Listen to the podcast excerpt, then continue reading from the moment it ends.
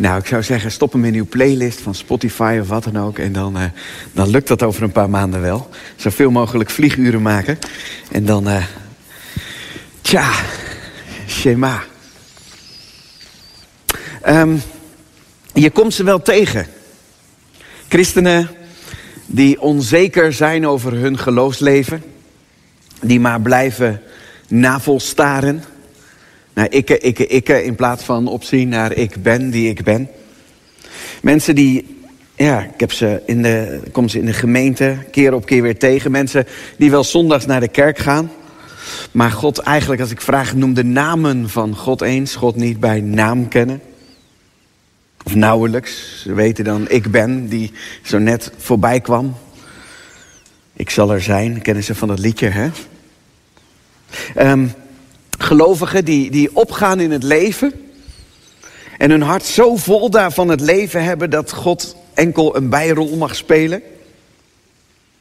En vaak kom je ze tegen, mensen die in de gemeente zijn en keer op keer in dezelfde fout blijven vallen, draaien in cirkeltjes. Ze komen gewoon niet verder. Mensen die en ik hoop niet dat jij erbij hoort, maar mensen die enkel bij hem aankloppen op het moment dat ze iets nodig hebben. Dat er iets gefixt moet worden in hun leven. Er is geen ontwikkeling en geen verdieping in de relatie met God, de eeuwige. En um, in, in de voorbereiding kreeg ik van Sietse een artikel toegestuurd... wat deze week in de krant stond... En, en, en, en het Nederlands, uh, Nederlands Bijbelgenootschap... die heeft een onderzoek gedaan naar, naar wat we als christenen... we van, van nou met dit woord hebben. Met de Bijbel. En het was uh, voor mij stuitend om te lezen... terwijl ik het diep in mijn hart wel wist. Het was echt stuitend. 33% van de christenen leest de Bijbel dagelijks of wekelijks een keer. 33 procent. 10% van de christenen maandelijks. En de overige bijna nooit of helemaal niet. 74% van de christenen vindt de Bijbel wel relevant. Hoe is jouw relatie met dit boek?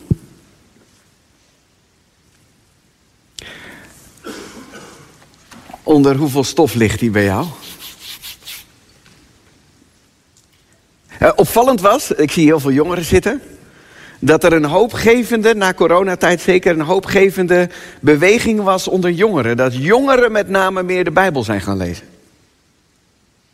Nou jongeren, steek die maar in je zak. Jij hoort er misschien niet bij, maar jouw, jouw matties wel. Of misschien jij ook wel. Wat is de waarde van, van de Bijbel voor jou? Want je kunt het ook nog lezen als een informatief boek en denken, nou, dat is me zo met de paplepel ingegoten, dat doen we dan. Maar wat is de waarde hiervan voor jou? Zou je dat in je gedachten kunnen formuleren?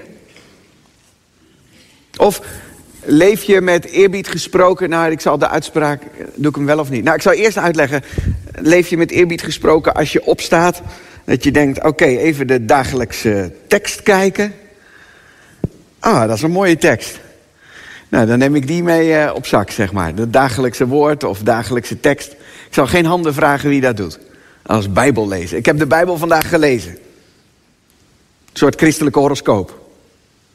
We pakken het. Oh ja, daar kan ik net wat mee. Dankjewel, uh, Nederlands Bijbelgenootschap of andere club die één versje losgetrokken heeft uit de rest en zegt alsjeblieft. Zou je van één frietje kunnen leven, jongens? Denk het niet, hè? Eén frietje. Nee.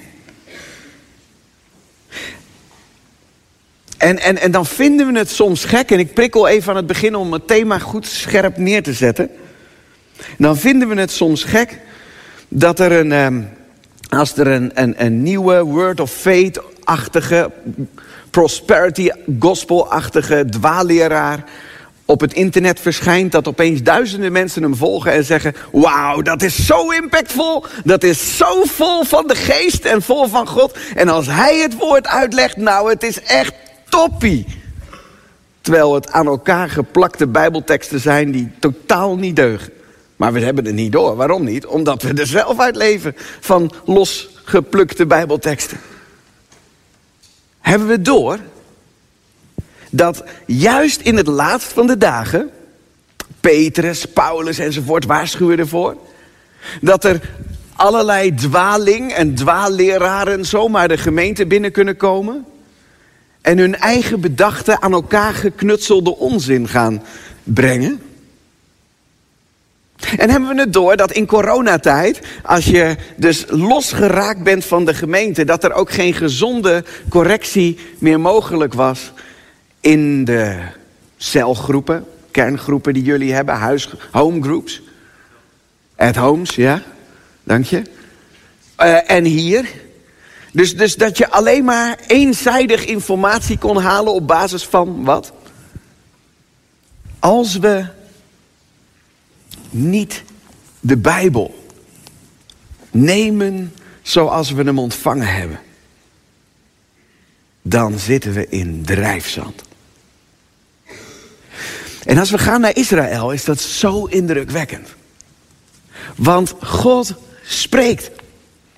Dus geen vraagteken. God spreekt. God sprak helemaal in het begin. Hij sprak en het was er. En als God spreekt, dan is de daad er meteen. Het is dus niet een wens of zo wat God uitspreekt. Ik wens dat dit ontstaat. Maar hij spreekt en het is er. En hij maakt door zijn spreken, maakt hij scheiding aan. Tussen licht en duisternis. Tussen water en land. Tussen mens en dier. Als God spreekt, dan scheidt dat. Dan, dan maakt dat dingen duidelijk. Dan brengt dat dingen tot stand. En op het moment als Hij spreekt tot Israël en als Hij spreekt tot ons, dan brengt dat ook dingen tot stand. Mag ik je vragen? Wat heeft het woord in de achterliggende tijd in jou tot stand gebracht? Heeft het dingen aan het licht gebracht en scheiding gemaakt in jezelf? Dat je denkt, oké, dit, is, dit is poep. Dat moeten we doortrekken, zoals Paulus zei.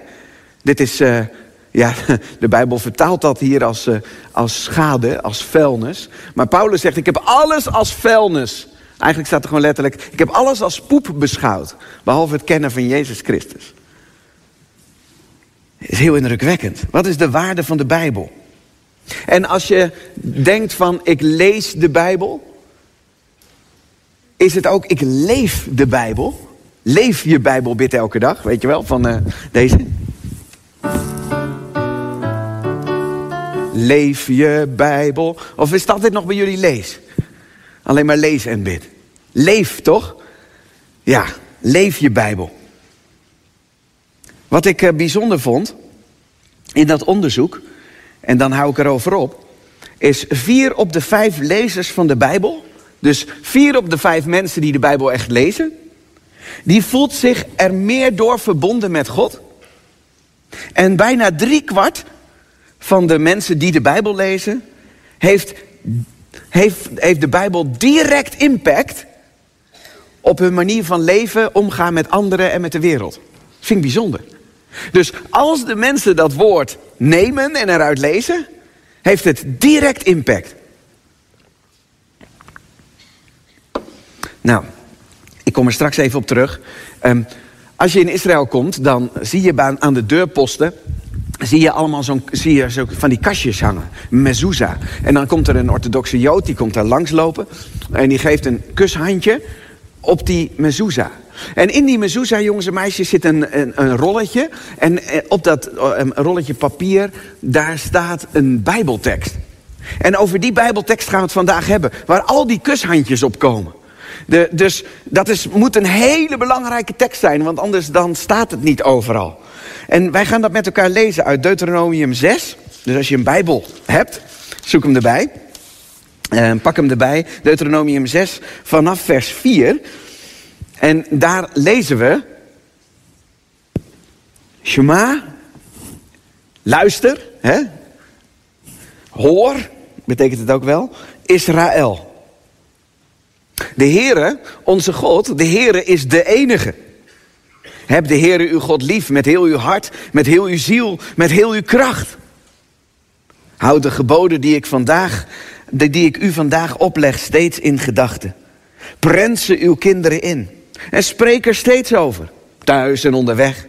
Als u naar bed gaat en opstaat. Draag ze als een teken om uw arm en als een band om uw voorhoofd. Schrijf ze op de deurposten van uw huis. Zie je het jongens en meisjes? En op de poorten van de stad. Nou, zie je ze ook nog. Bijzonder hè? Dat, we gaan er eens even doorheen, want wat staat er hier eigenlijk? Dat begint met, met het Shema. Het luister. En het luisteren, dat betekent veel meer als alleen, ik, zoals jullie nu heel erg zitten te luisteren. Jullie luisteren nu naar mij. Maar in Israël is, is het doen en de gevolgen daarvan hoort helemaal bij elkaar. Dus als het gaat om luisteren, betekent dat ook niet alleen horen, maar ook gehoorzamen. Die twee horen bij elkaar. Horen en gehoorzamen. Dus horen en doen zijn één. Mooi is dat, hè? Dat zou mooi zijn. Als in Nederland, dan zouden er heel veel problemen verholpen zijn. Als ons horen, ons luisteren naar God en ons doen één zijn. Als ons spreken en onze daden overeenkomen. één ding zijn.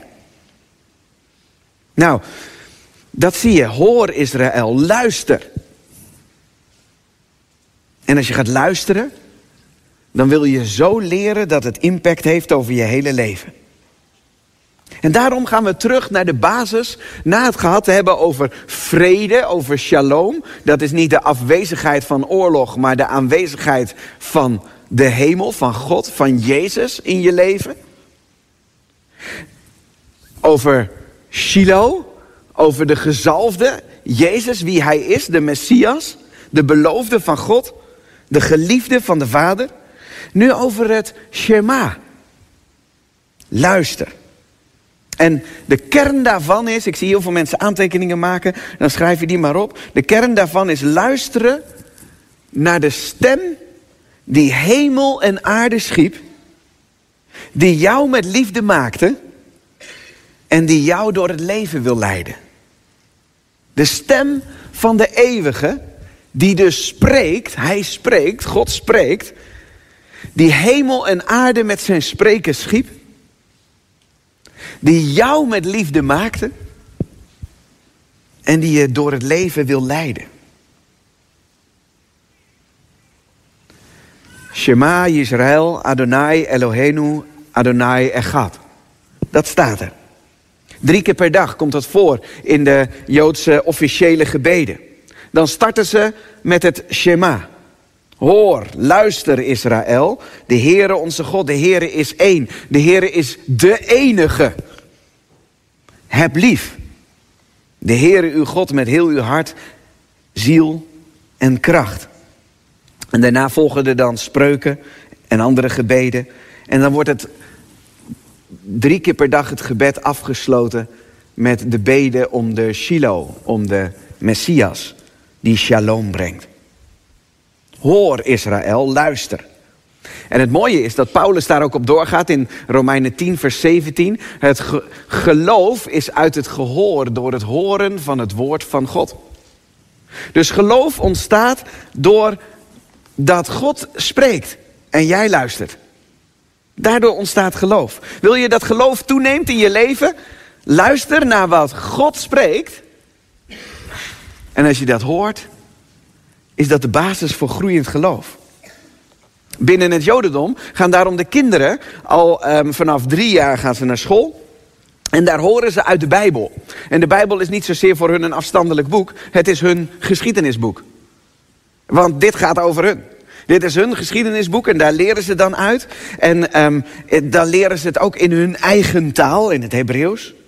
En dan beginnen ze eerst met dit hoofdstuk waar we het vandaag over hebben. Deuteronomium. Want dat is de basis van de geschiedenis voor jullie. En vanaf hun dertiende jaar doen de jongens bar mitzwa en de meisjes dan niet bar, want het is zoon, bat mitzwa, dochter. En dan moeten ze het onderwijs niet alleen gaan horen en niet alleen kunnen lezen, maar dan moeten ze het ook nog leven. Dat wordt verwacht. En dan zou je denken, wordt er dan altijd door Israël geluisterd? Als God zegt elke keer weer en drie keer per dag komt het in de gebeden voor. Shema Israël, luister Israël. Zouden ze dat dan doen? We weten het al uit de Bijbel dat dat niet gebeurt. Dus wat dat betreft zijn wij net zo een beetje. Maar komt dat, komt dat ook weer heel dichtbij? Wat zien we in Psalm 9, 81, vers 9? Daar zien we dat God zegt: Mijn volk, zei ik, Shema, luister. En ik zal onder u getuigen. Israël, als u naar mij luisterde. Er mag onder u geen andere God zijn. U mag u voor geen vreemde God, geen afgod neerbuigen. Ik ben de Heere uw God, die u uit het land Egypte leidde. Doe uw mond wijd open en ik zal hem vullen. Maar mijn volk, staat er dan, heeft niet naar mijn stem geluisterd. Israël is tegenover mij onwillig geweest. Daarom gaf ik hen over aan hun verharde hart, hart, zodat zij in hun eigen opvattingen voortgingen. Och, had mijn volk naar mij geluisterd, was Israël nou in mijn wegen gegaan? Zie je het hart van God? Wat God doet is, Hij spreekt. God spreekt wel, geen probleem. Dus jaarthema. God spreekt. Maar het volk luisterde niet. En dan zegt God, oké, ga dan maar in je eigen opvattingen. En dan gaan mensen in hun eigen opvattingen en dan gaat het niet de goede kant op. En dan zegt God, mijn verlangen was, lief volk van mij, ik hou van jullie, was nou in mijn weg gegaan. Dat was de goede kant op geweest. Voel je aan? God spreekt, maar hij slaat je niet de goede kant op. God wil een liefdesrelatie met jou. Maar als het goed is, ga je als man je vrouw en als vrouw je man niet forceren, niet dwingen om iets te doen. God verlangt ernaar dat je, naar, dat je zijn stem graag hoort. En dat je denkt, ik wil u horen, God. Wat wilt u van mij? Want ik wil dat graag doen, want ik wil u eren, ik wil u lief hebben. Dat is wat God wil, anders had hij wel robots in het paradijs gemaakt. God kan beter robots maken als jij en ik bij elkaar hoor, jongens. Veel beter. Maar hij heeft geen robots gemaakt. Hij heeft mensen gemaakt die konden kiezen hem lief te hebben of niet. En, en hij heeft een volk gevormd, Israël, die ook de keuze hadden om niet naar hem te luisteren. Nou, en dat deden ze. En toch klinkt elke dag, drie keer per dag, Shema Israël. Luister Israël. Ik zou het willen dat dat je telefoon dat zei, drie keer per dag tegen jou. Shema, Bert. Luister, Bert. De Heere onze God, Hij is de enige. En dan, heb lief de Heere je God met heel je hart, met heel je ziel en met heel je kracht. Zullen we daar nog eens even naar kijken? Heel je hart, dat betekent lef, lef af. Um, dat is niet de band lef trouwens, dus niet op play drukken. Um, maar dat betekent niet dus heel je hart, daar zou je van zeggen je gevoel. Maar dat is een uiting daarvan. Je gevoel is niet je hart. Je, je, je hart en hoofd ongescheiden, gedachten. Uh, heb lief de Heer met je gedachten, met je hart en hoofd. Je leven. Dat is je ziel. Met heel je leven. Vind je niet indrukwekkend? Als je nagaat dat in Auschwitz en andere kampen de Joden de gaskamers ingingen met een shema op hun lippen. Deden ze. Ze gingen de gaskamers in en dan was het Shema Israël. Adonai Eloheinu. Adonai gaat. Ik vind het zo indrukwekkend. Met de naam van de eeuwige op hun lippen. Toegewijd met hart en ziel. Met al hun krachten. Gingen ze. En al hun krachten mogen helder zijn. Als je God lief hebt met al je kracht, dan is met, met alle levensenergie. Dus met denken, met doen, met handelen, met alles. Heb daarmee lief de Heer je God. Hoe doe je dat? Door zijn liefde, de liefde van de eeuwige die tot jou spreekt, in te ademen. Als woorden van God in te drinken. De Bijbel te lezen. Torah, zijn leer. En dan In toewijding aan God en trouw aan God uit te ademen. Dat is leven met God. Zijn liefde in te ademen, zijn woorden in te ademen. Dat hebben we nodig. En uit te ademen in trouw en liefde aan God. In toewijding. Dat is het Shema. Hoor Israël, wat een evangelie. De Heere onze God is de enige. Hij is er voor jullie. Hij is verbonden met jullie. Dat laat hij in heel de woestijnreis ook zien. En als ze aangekomen zijn in het beloofde land, als ze huisje, boompje, beestje hebben, dan is God aan alles gelegen. Dan zegt hij het nog letterlijk. En wat ik niet wil is als jullie in huizen wonen, en daar ben ik zo bang voor, is dat je mij vergeet. En Israël. En wij, als we ons leven settelen, we doen het. Maar al te snel. Gehoorzaam. Hoor. God spreekt. Ik vind dat zo'n mooie psalm. Jij stuurde hem bij mij in een voorbereiding ter inspiratie voor het jaarthema. God spreekt. Dus um, het is zo mijn verlangen. Ik heb daar ook. Um, uh, ben ik zo jaloers op geworden. Bijvoorbeeld bij um, uh, jarenlang had ik wel mooie gesprekken ook met Henk Binnendijk daarover. Maar daar kon ik zo jaloers worden als ik gewoon praatte en hij, hij ging, samen gingen we praten over wie God is. En ik zie dat mensen het fijn vinden dat ze graag koffie komen drinken of wijn komen drinken of wat dan ook. Maar dan gaat het niet om die wijn. Ook wel. Maar dat is gewoon, dat hoort erbij.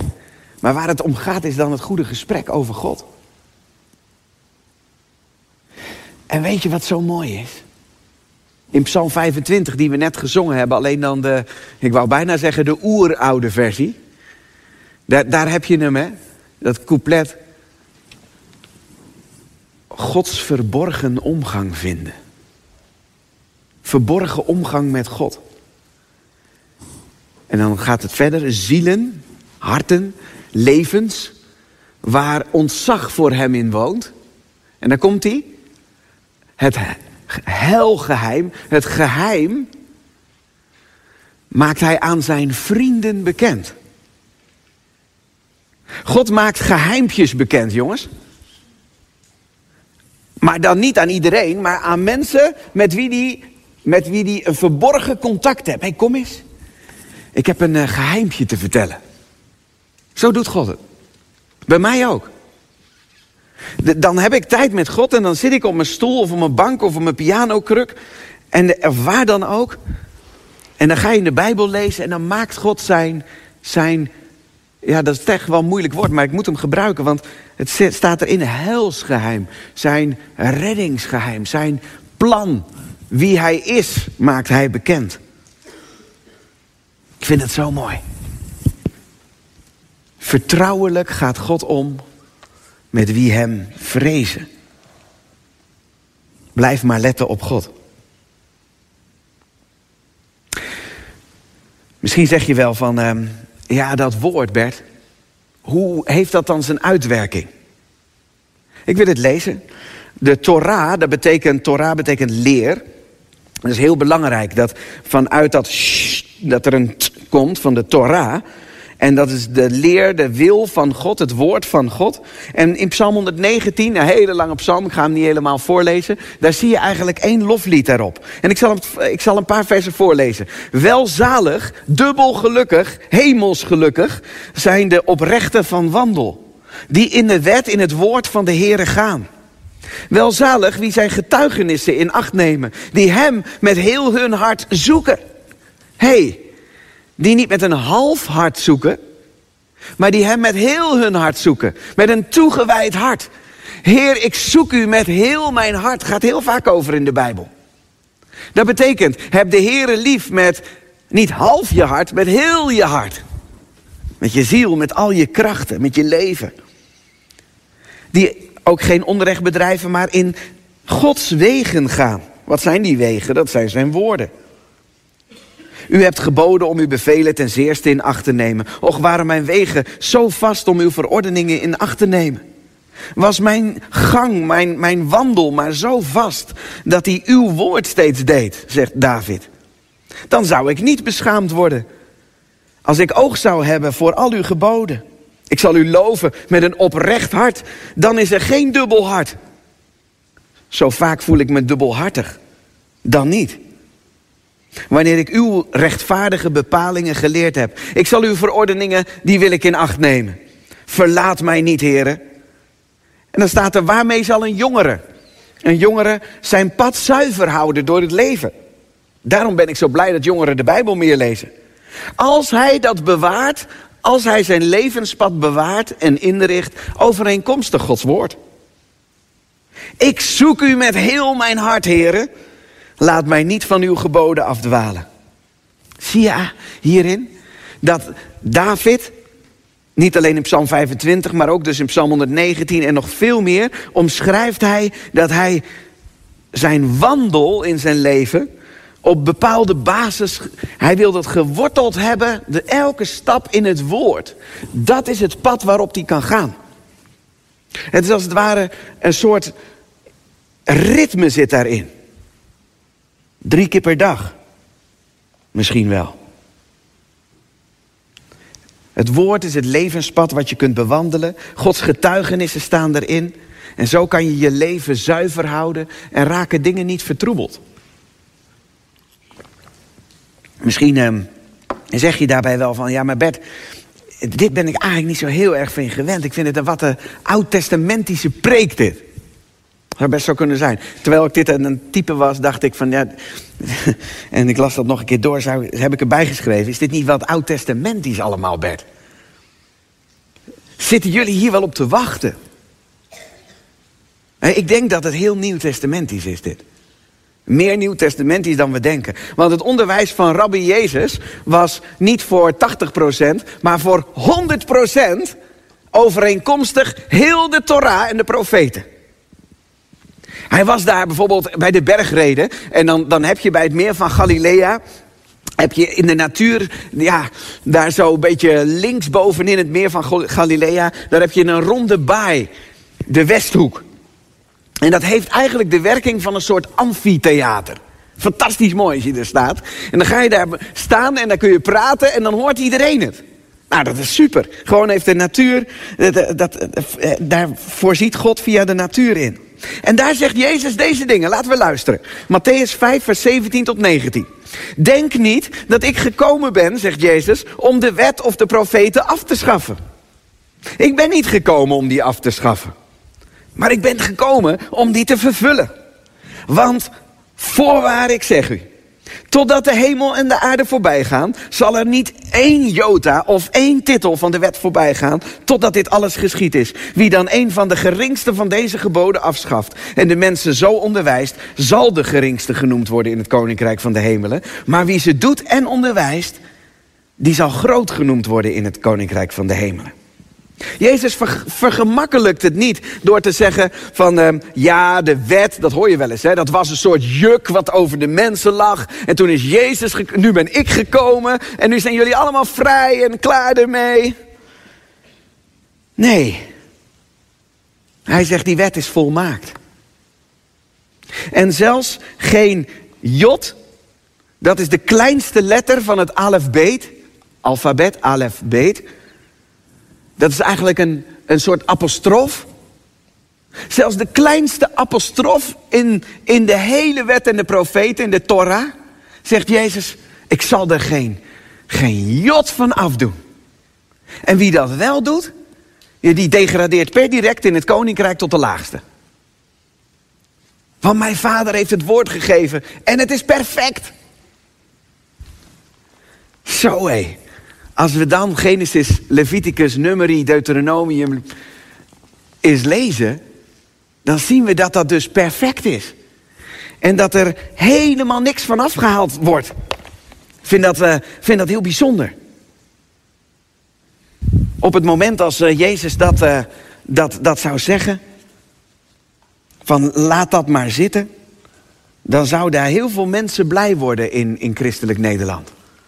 Want daar wachten we eigenlijk een beetje op. Van ja, we kunnen niet zoveel daarmee. Nou oké, als dat woord mij niet ligt. Ja, ik heb een stevige confrontatie soms met dit woord. God spreekt door dit woord. En als God op een andere manier spreekt, moet het getoetst worden aan dit woord. En dan wordt het geconfronteerd. En als dit woord mij niet lekker ligt, moet ik anders gaan liggen. Niet dat woord. Het woord is eeuwig en vast. Dus dan moet ik anders gaan liggen. Heel belangrijk.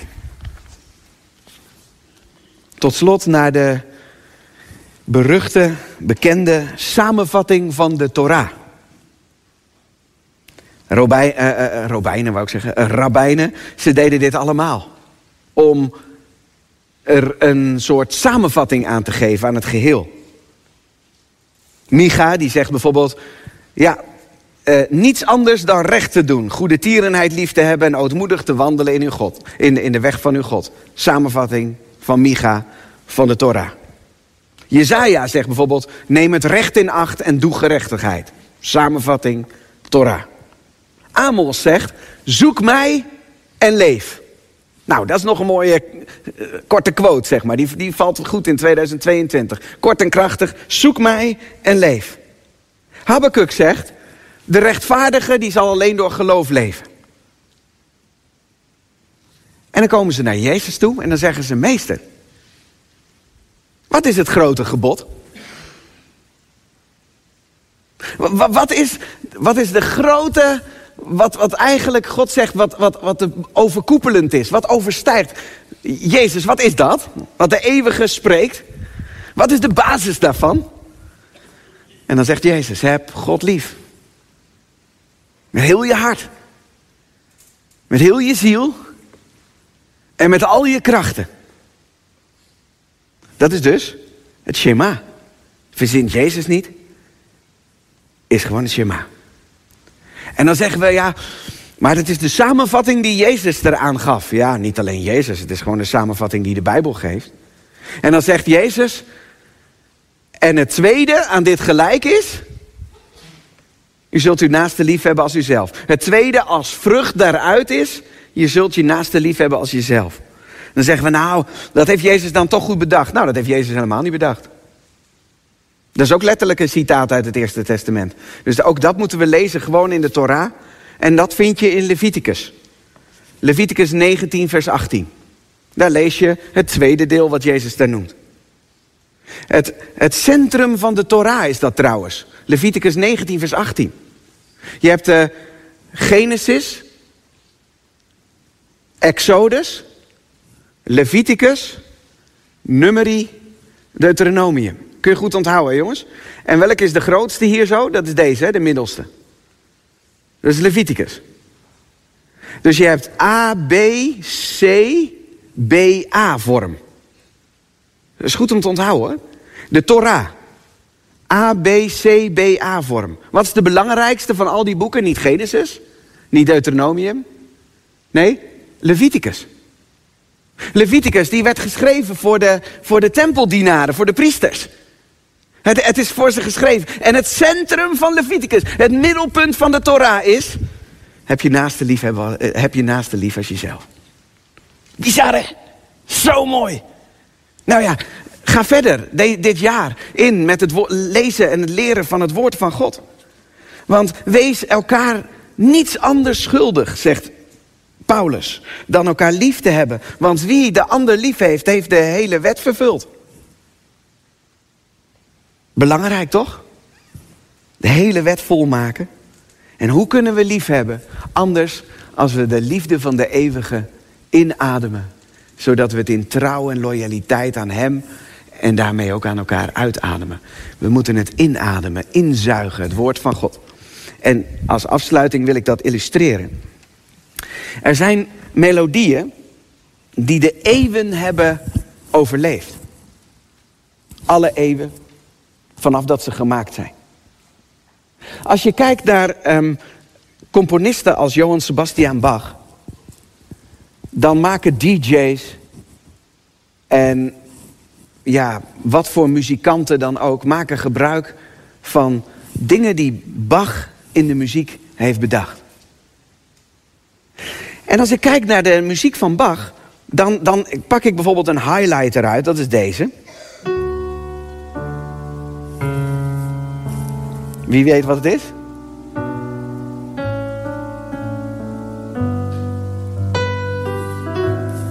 Geen klassieke muziekkennis hier in de gemeente?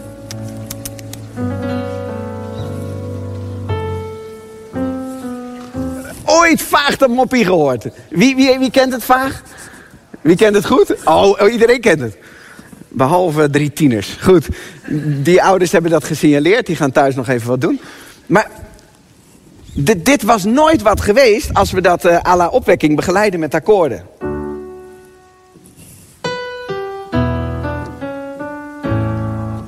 Nee, er was een ritme en een baslijn die de basis vormde waarop die melodie, dat leven tot stand kon komen. Een mooie melodie.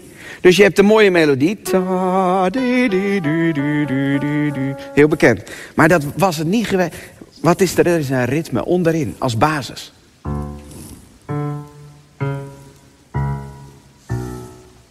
Hoor je dat? Dus elke dag de Bijbel in.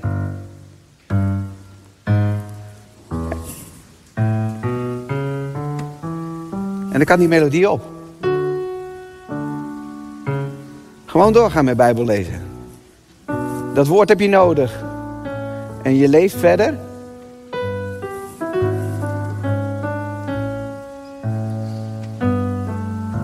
En dan ben je ook met je partner samen bijvoorbeeld. En dat kan prima. Samen Bijbel lezen, maar dan wordt het ook, gaat het gewoon door elkaar heen. Let maar op. vrouw bevestigt het, wat de man zegt.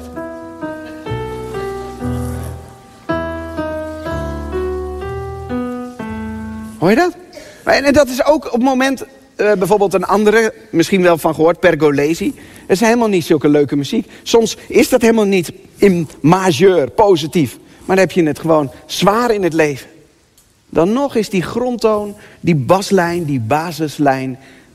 Eh, stappen zetten in het woord van God. Dan krijg je dit.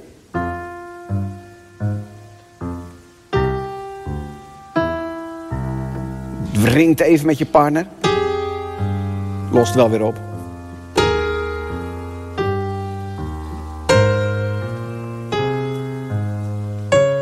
Enzovoort.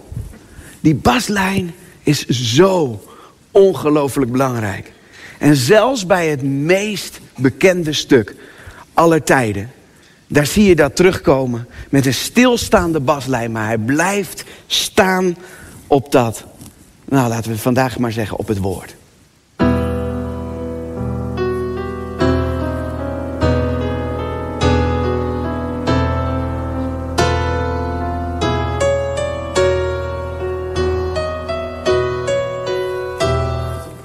Hoort u het? Blijven staan. En ik hoop dat u dit meeneemt vandaag. Dat het Shema is. Richten op God. Onverdeeld toegewijd. Heer, hier ben ik. En dank u wel dat, ik, dat u spreekt. En ik mag luisteren.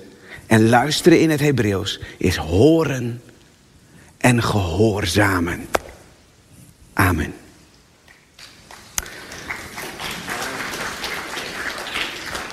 Zullen we samen kort uh, God danken voor zijn woord. Heere God, dank u wel. Dat we even stil mochten staan en erin mochten duiken bij uw machtige woord. Dat u een God bent die spreekt. En dat we zien in uw woord dat als u spreekt dat er leven komt. En dat er scheiding komt. Ah, heren, ik wil u bidden voor de hele gemeente. Dat we in het komende seizoen mogen merken, in elke club en op elke home, at home group, in elke dienst, dat u spreekt. En ik bid u dat er een gemeente is die hongerig luistert en gehoorzaamt. Verheerlijk zo uw naam in deze tijd waarin zoveel onzin aan elkaar geknutseld wordt. En laat ons ritme zijn in uw woord. Maak daarin onze gang en onze voetstappen vast. Amen. We gaan samen zingen. Ja, ik begin een beetje af te vragen waarom wij als muziekteam hier nodig zijn. Als jij dat allemaal kan, dat Bert. Jij kan dat. Prachtig. We gaan in antwoord op de preek... eh,